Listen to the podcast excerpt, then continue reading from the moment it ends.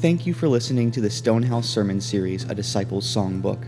This series focuses on the Psalms of Ascent, songs that God's people would sing on their journey up to Jerusalem.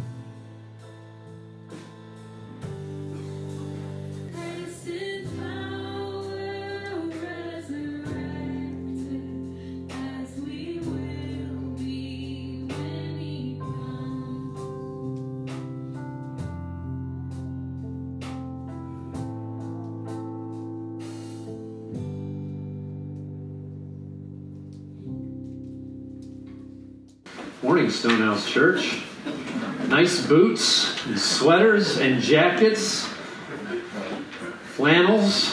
Didn't know we owned such things. My, what a interesting weather week. Uh, well, we are finishing this week a series that we started back in August. Um, we had a couple of interruptions in the midst of this series. Uh, we planned to finish it before Advent, um, but we didn't, and so we're finishing it today. Uh, so if you have a Bible, open to where Nathan just read from, Psalm 134. If you don't have a Bible, words will be on the screen throughout our time here. Um, and also, please feel free to use your apps. Um, those are helpful as well. Um, but our, our, our, whole series has kind of been built around this idea of a journey. Uh, the reason for that is that these uh, groups, uh, or this group of Psalms, uh, is called the, the Psalms of Ascent. Uh, ascent meaning kind of the going up to. Uh, and the whole idea of the Psalms of Ascent was that they were kind of like a hymnal for groups of uh, Jewish pilgrims, Hebrew pilgrims, as they were heading upwards towards Jerusalem to worship. Uh, and so we're, we're reaching the conclusion, and this psalm is the fitting, the most fitting conclusion of these psalms because it's it's basically a closing of a worship service. Um, we often open and close with readings. I shouldn't say often. We always open and close with readings of Scripture to uh, kind of take our hearts and lift them towards God and, and, to kind of set our, our minds towards worship. And so that's why we do a call to worship. That's why we finish our service with a benediction. And this psalm is kind of like the closing or the benediction of all of the Psalms of Ascent. It's basically a calling to worship God with all of our life. Uh, and so as we look at this closing, we kind of have to look at all of the Psalms uh, and look at them in, in one grouping, uh, all of the Psalms of Ascent, look at them in one grouping as we've gone through them. So 120 all the way through 133 is what we've worked through.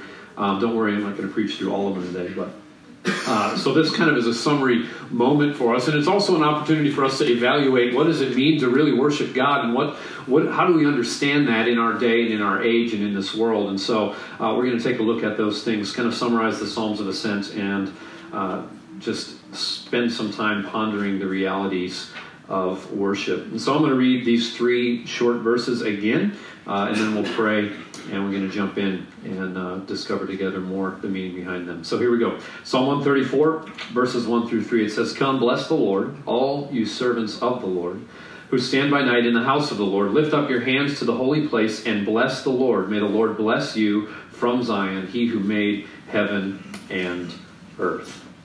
All right, let's pray. God, we pause in this day, um, a, a, day set aside by you uh, from the beginning of creation to uh, think and to ponder and to look at our lives and, and to pause some of our activity uh, so that we might evaluate who we are and look at you and be amazed at what you've done. And God, I, I know that our hearts are, uh, as we just sang, we're prone to wander. Um, we often are just riddled with worries and fears, um, busyness, doubts, uh, anxieties of all kinds. Um, life just stacks up around us, and these words call us to um, really, they call us to what is our our chief aim, uh, the reason we were made. And God, we don't uh, we don't really understand that on a heart level. Uh, that we were made to worship you. Uh, in some ways, it even seems like a strange thing uh, that you would make us to glorify yourself. Um, for humans, that's hard to comprehend because we are full of pride. Uh, we are limited, yet we boast uh, but you are unlimited. Uh, and you are also not full of pride. You have completely emptied yourself. We see this in Jesus, that he, though he was in equality with God, he did not consider that something to be grasped, but rather he humbled himself and became a servant to us. He served me. It blows our minds to think that the God of the universe would serve us. And so, Lord, I pray that you would help our hearts as we wrestle through this reality of worship, that you would help us to see rightly and, and discern correctly what it means really to worship you and how it is that we as humans were made to worship. Um, I pray, God, that you would rend our hearts, that you would humble us. Lord, some of us need encouraging, some of us need lifting, and some of us need um, a little bit of challenging. Uh, we're in all sorts of different places today. We come from all different backgrounds. We've had diverse types of weeks this week, uh, and yet we come to one God uh, who knows us, who has loved us, and who speaks to us through his word. So we pray that you would help us see Jesus, that you would speak to us through your word today um, and that we would be changed and transformed by your Spirit working in us. We ask this all in Christ's name. Amen. Amen. Amen. All right, so just three quick verses to walk through. Uh, we've got plenty to expand on, but verse one just says it's essentially an invitation. We've seen an invitation like this before um, in the Psalms of Ascent. He just says, "Come and bless the Lord, all you servants of the Lord who stand by night in the house of the Lord." Now, there's a, a, a, couple of ideas about servants of the Lord here. Some of them, uh, some people would say that this is a comment to all of Israel, and some people would say this is a comment to Levitical priests, or the people that are in the temple. Whether it's one or the other, it's still something that matters to us because we are the new Israel that God has given, the church that has been established by Christ's work. And so, because of faith in Jesus, we are rooted in, right, with the children of Abraham. We don't belong to him by lineage, but we belong to him because of Jesus. And so, therefore, we are uh, God's Israel, right? So, we can say this, this psalm is, is a call to us to worship God. Or if we say this is a psalm that's for the Levitical priesthood, then we still get to say, okay, then that's also for me. Because Peter told us that we are a new priesthood, right? That God has made us people together by his name that we might serve him with gladness and serve one another in his name. And so we are both the new Israel and we are also new priests. And so this psalm is applicable to every single one of us. It says, Come, servant whether you are a servant of Christ or a servant of another person or a servant of the church, whatever you serve, come servant and see the one that you truly serve. Come behold him and come and worship him in this moment. And so, the attention of the worship of God, the whole reason for this psalm is that we would bless God, meaning that we would worship God, that we would give his name the due honor and the recognition and the glory that it deserves right? When we say bless the Lord, that's what we mean. We mean to honor God and to honor his name and to give him the praise and the glory that he is due. Often this phrase comes across as bless the name of the Lord or blessed be the name of the Lord. And so, either way, we see that this psalm, the closing psalm for our Psalms of Ascent, calls us to uh, kind of an appropriate place where we would worship God with everything that we are.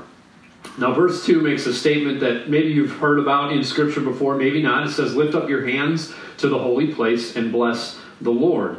Now, kind of the whole point of the lifting of hands throughout the Old Testament and even in the New Testament is basically just a guiding of worship upward towards God. There's kind of a, a physical uh, symbolism of what's going on with the heart, right? That it is a worship that is to be lifted up towards God. Now, some people would tell you that you have to worship with your hands in the air, and some people would say that you shouldn't worship with your hands in the air. We would say that you can if you want. That if that's the place that you feel your heart's attention wants to go and you want to lift your hands and praise to God, then you do. Lift your hands and praise to God. But the ultimate point of this phrase is to help us to see that there is uh, no other that deserves worship like God deserves worship that our worship is what we were made for, and that is to worship the one who made us. And so the question there lies what else would we worship? Right? If we're not worshiping God, what, what else would we? If our worship wasn't directed upward, where else would we be worshiping? Well, one of the great mistakes that I think our world makes in regards to worship is to think that it's only a religious thing that it's only something that happens in temples or sanctuaries or churches or synagogues or places of worship, right? That people would say, those people over there, they're the ones that do that worship thing. Those religious folk, right? The people that go to that place, they gather together, they do that thing. That's what worship is. Well, that's completely misunderstanding what the whole being of a human is guided towards, which is to worship something. Because the truth is, is that everybody worships. Everybody. Whether it's a religious worship or not, whether it's a, a, a, ritual or an event or a gathering or not, the human heart is so prone to worship that every single human worships. We worship something.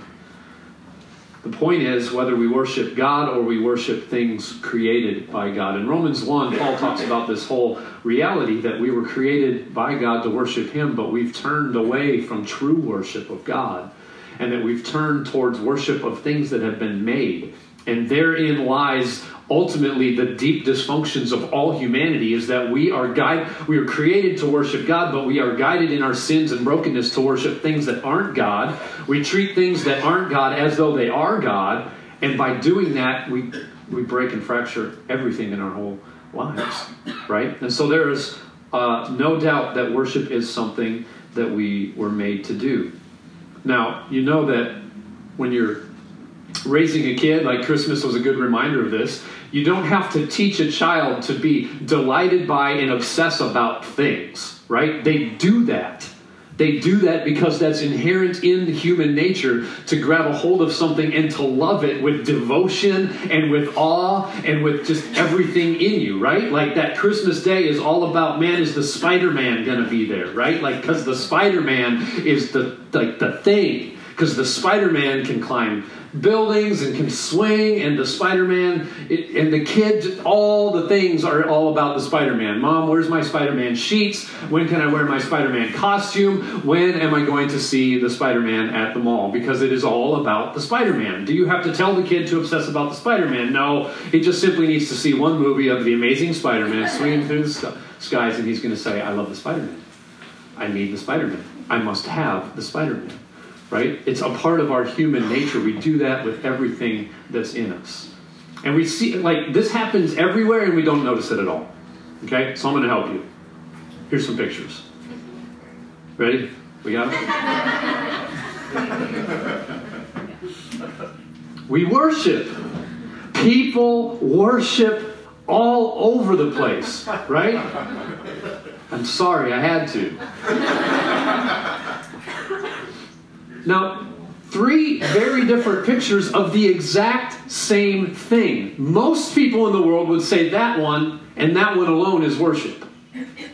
That it has to do with some kind of tribalism, some kind of a mask on a totem pole, some kind of an event where you get dressed up in the garb and you do a certain dance and you follow a certain rhythm, and that's what worship is. And we completely miss that the Beaver fandom and that football or whatever is also our worship. Right? Worship is ingrained into us, and we, we direct our hearts towards something great. Right? Why is this? Deeply, we understand as humans, we recognize, though it often doesn't come out of our mouths, we recognize I'm really not that great. I'm really not that great. When, like, when the lights are off, when no one's looking, when it's when it's all quiet, I recognize I have limits, I have failures, I completely miss the mark, I keep failing at that thing I'm trying to do. Right? Like we deep in our souls, we know we aren't great. But in our being, we say, man, there's something that must be great and we are, we are led towards a life of devoting ourselves towards something that is greater than ourselves.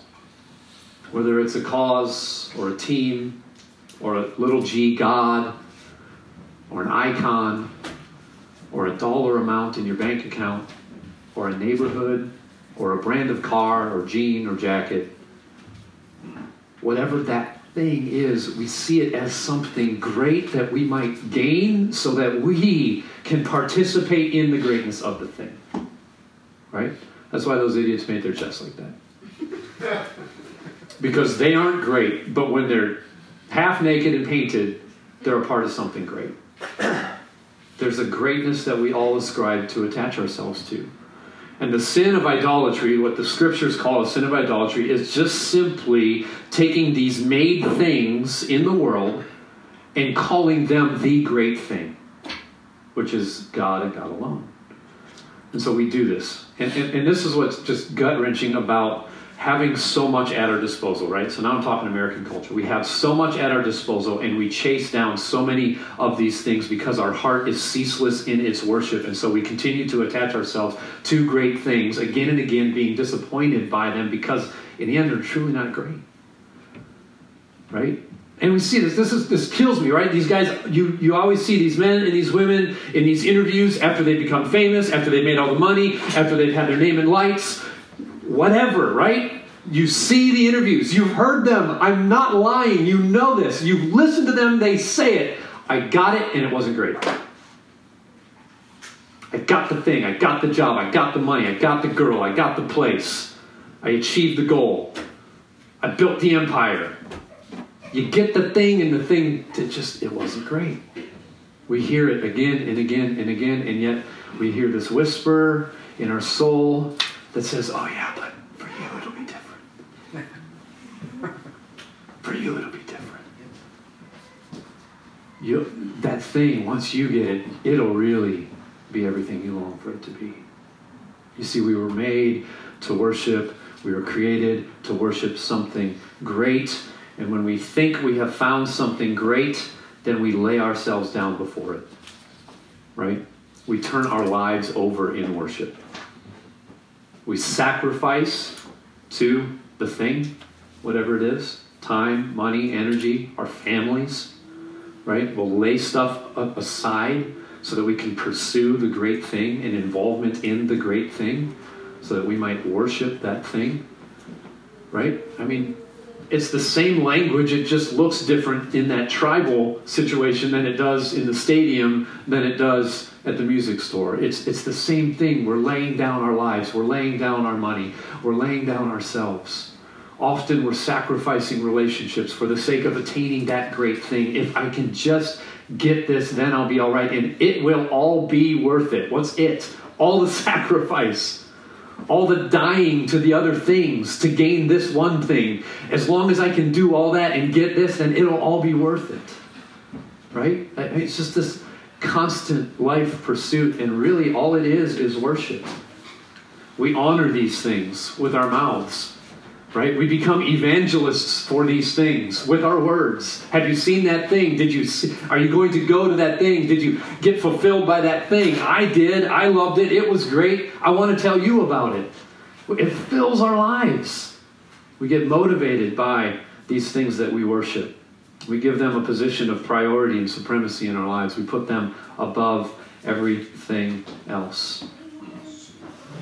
Ultimately this whole reality of worship in the world points us to the fact that there must be something greater. If we are built like this, then truly there must be something out there that is greater. And what Scripture tells us is that it is God. What this passage tells us is the Lord who made heaven and earth, that He alone is that greater thing. And so to worship God is to behold God in the fullness of who He is and to be amazed. Right? We do this with our things. We see them and we're amazed by them. Like the illustration with the kid and the Spider Man. The Spider Man's amazing. He can beat the bad guys, he can fly across the sky. I'm amazed by God. Right? That's the first part of worship is to behold God and to be amazed by him or to behold him in wonder. To see that he made heaven and earth out of nothing, to see that he rules the stars, that he that he literally gave us our breath, that everything that exists was created for his glory, we behold God in wonder. Second thing we do is that we bow our hearts before him in reverence. Worship is saying, God, you get a position like nobody else gets. God, you get my attention like nobody else gets. God, you get my time and devotion. You get my, my honor and my humility. You get it like, like no one else gets. You deserve all of the honor and the respect and the glory. You deserve for me to listen and obey. You deserve for me to pay attention to your commands, to listen to the word of your truth, to let your love be the greatest love in all of my life. You deserve that highest place, that highest regard, that highest esteem. And finally, to worship is to ascribe to him worth or glory. And we do that with our mouths right? That's why we sing. It's something that's ancient. It's been happening happening for millennia. Why? Because it is a place for us to give God the due honor that he deserves through our worship, through our words, through our mouths as we speak of him. And guys, we particularly uh, cater and kind of work what we sing and how we sing so that our hearts are pulled into truth more than more than we're just pulled into emotion right? We want to be pulled into what is true about God so that we can behold Him as we sing, and then we can declare true things about Him as we sing, so that we can ascribe to Him glory, right? And so we sing a lot of kind of ancient songs, a little bit reinvented for today, because the words are unfortunately more rich than what most people are writing today. They're, they're deep in, in their truths, they're anchored into Christian tenets of faith that are historic and orthodox, and so they're, they're biblical and we're proclaiming things that are true about God when we worship. Right? And we do that intentionally. We want to be repeating the songs and the hymns that speak the truth about God so that our hearts are lifted into this place where we display His glory or we declare His glory. And so worship is beholding God and then bowing our hearts in reverence and then finally ascribing Him worth or glory. And one of the that's, things that's kind of neat about this psalm being at the end of all of these other psalms that we've walked through is that it helps us to see that in all of the situations that the psalms of ascent have brought us through right? We talked about kind of the sawtooth history of israel just ups and downs the ins and outs all the weavings of the story that in every one of those situations god is worthy to be praised right? That the places of our lives, that the things that we're going through, that the circumstances that surround us, none of them ever negate that God is worthy to be worshiped. Right? So here's our fly through summary. Psalm 120 talked about realizing that the world is ugly and unfulfilling. We talked about how repentance is turning from wanting fulfillment in the world, world and turning towards God.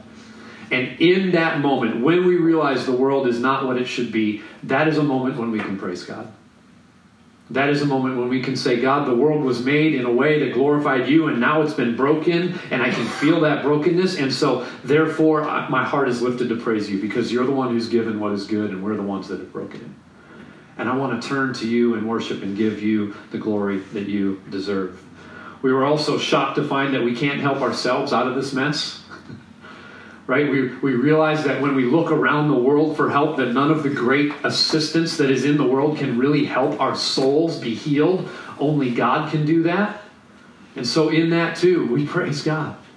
We say, God, you alone are enough to truly fulfill and to heal and to bless and to fill my life. We looked at moments where we, as God's people, are oppressed and resisted by those who hate God.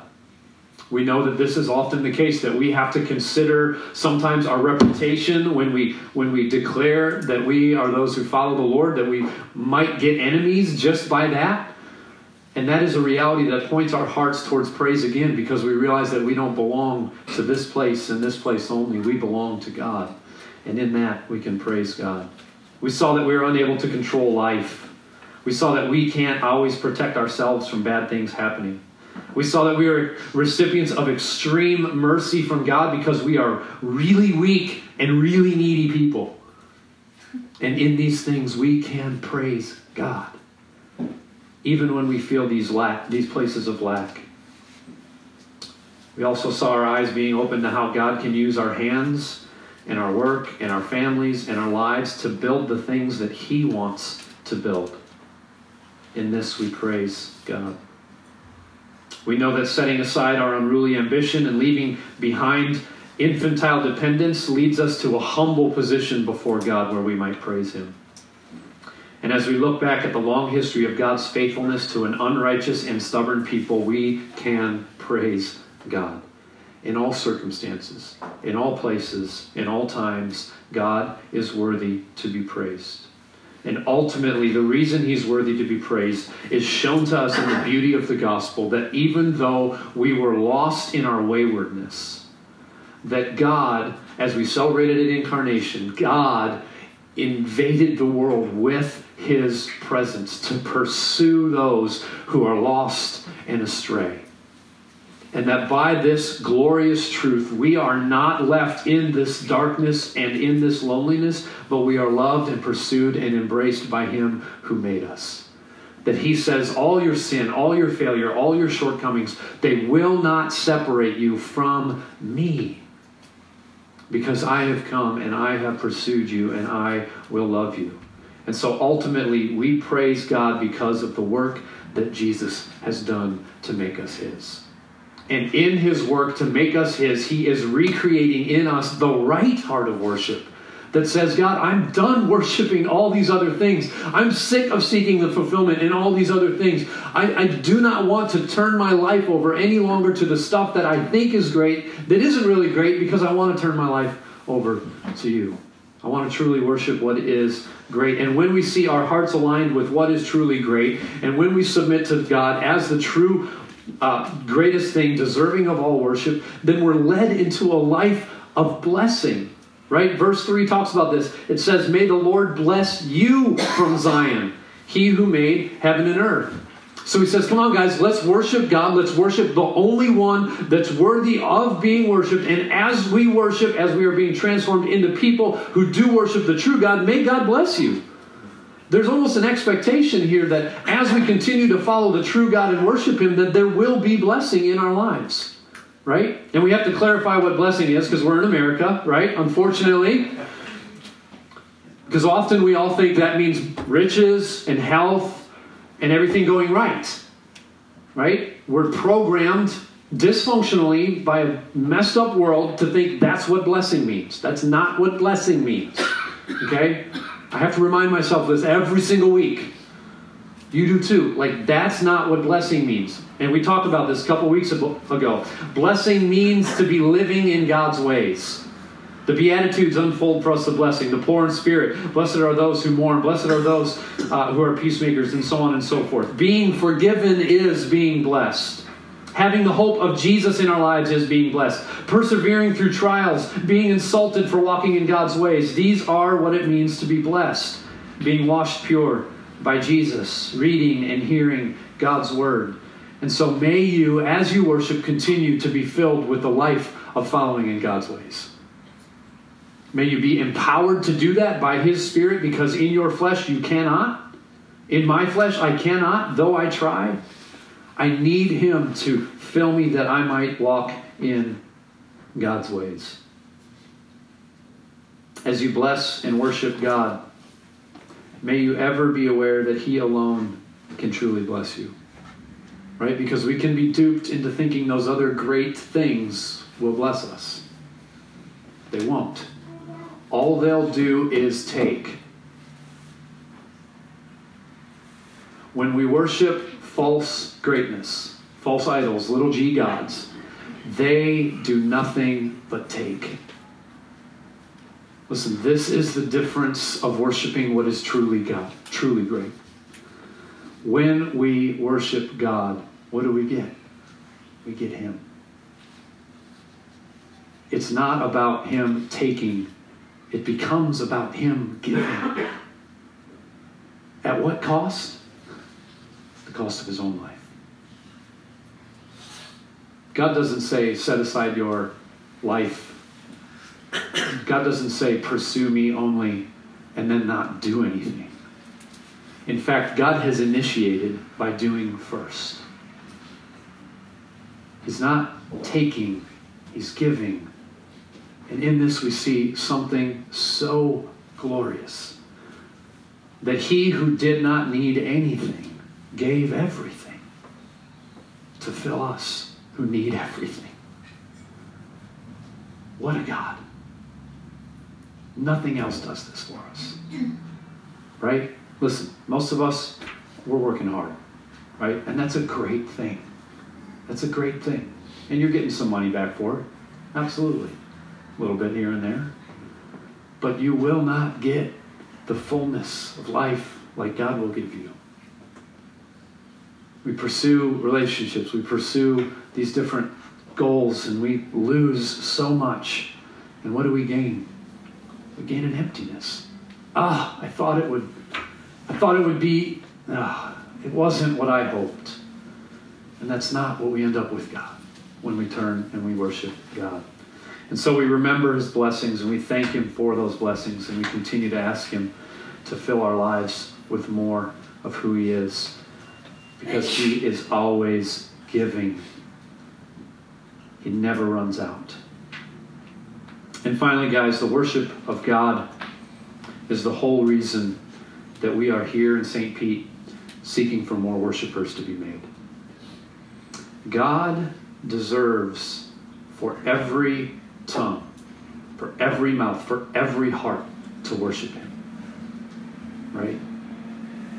God is that glorious that all of creation should bow and worship Him. And in fact, all of creation one day will bow and acknowledge that He alone is God. It's a promise of Scripture. And so that's a motivation. It's actually the whole motivation for this idea of missions. Okay? When you think of missionaries people going to be missionaries, the whole motivation of missions is that more people, more nations, more languages would worship the true God. That's the whole point, is to create disciples who are worshiping God. And that's what we're going to spend the next 10 weeks looking at. We're going to jump into a series that's completely devoted to the, the idea of mission. And it's not going to be about the missionary idea of sending somebody to that tribe that we saw a picture of a little while ago. It's going to be about the idea of being missionaries here. Because we are sent by God. I don't know if you know this or not, but you are sent by God to this place, to this time, in this city, in this church, to be a part of God gaining more worship. We are here to be on mission. We are here to be a part of this global effort to bring more worship to God. Now, often we hear that idea and we think, man, God's a pretty big ego, right? We think of the weird guy in Guardians of the Galaxy 2. We're like, God should just be named ego. And that can be really confusing and complicated. But that's because we often make God just a big human, an old human, a strong human, and we think no human deserves that. But God is apart and unique and completely other than. And when we do function in our worship of God, we truly come alive. And so, for God to work to establish His glory and to build His praise is for Him to work for the ultimate flourishing of all humans. Because when we worship God, we follow God. And when we follow God, we are living our life in the rhythms of His blessing.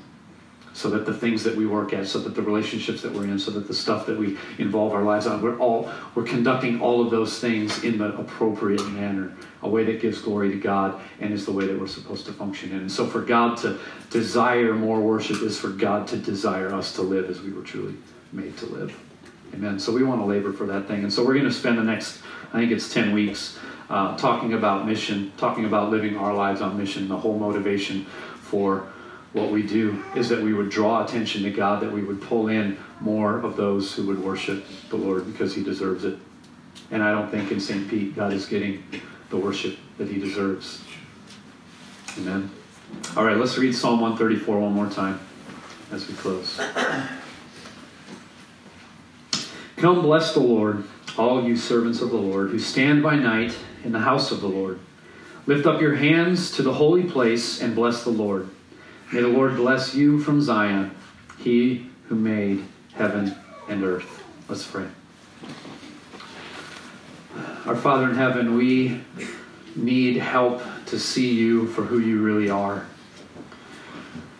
Often we get a different picture of you in our minds. We don't see rightly, and we can therefore miss what it means to worship you, what it means to glorify you, what it means to live in this way. And so, Lord, I just pray that you would help us to see and be amazed uh, by your grandeur, by your goodness, by your power, by your glory, by the fact that you, through Christ, have made it possible for us to be reunited to our true purpose, which is to worship the one true great God, the one who saved us, the one who loves us, the one who made us and can remake us by his power and by his grace. So, Lord, would you continue to make us worshipers and God equip us to be those who seek more people to be worshiping you. God, we want you to get the praise and the honor and the glory you deserve. And God, we want to live our lives in right respect and awe of who you are because we know by that we will truly see what blessing is. So, God, thanks for these Psalms. Thank you for. Uh, thank you for the emotion in them. Thank you for the uh, the twists and the turns that we've come to see. Thank you, God, that we know uh, that you are with us in all things, and that, God, whatever we face and whatever we walk through in life, that we know that you love us, that you walk with us, and that ultimately you are working. Even in times that seem, seem confusing and dark and strange, we know that you are working because you are working all things together for good uh, for your glory and for our good. Uh, and so, Lord, we love you and we worship you. And Lord, even as we sing, may we see our hearts just lifted to you in praise, God. We thank you for this tool, the, the opportunity of gathering together and, and lifting our voices as we do it this morning. God, would you be glorified, we pray. In Christ's name, amen.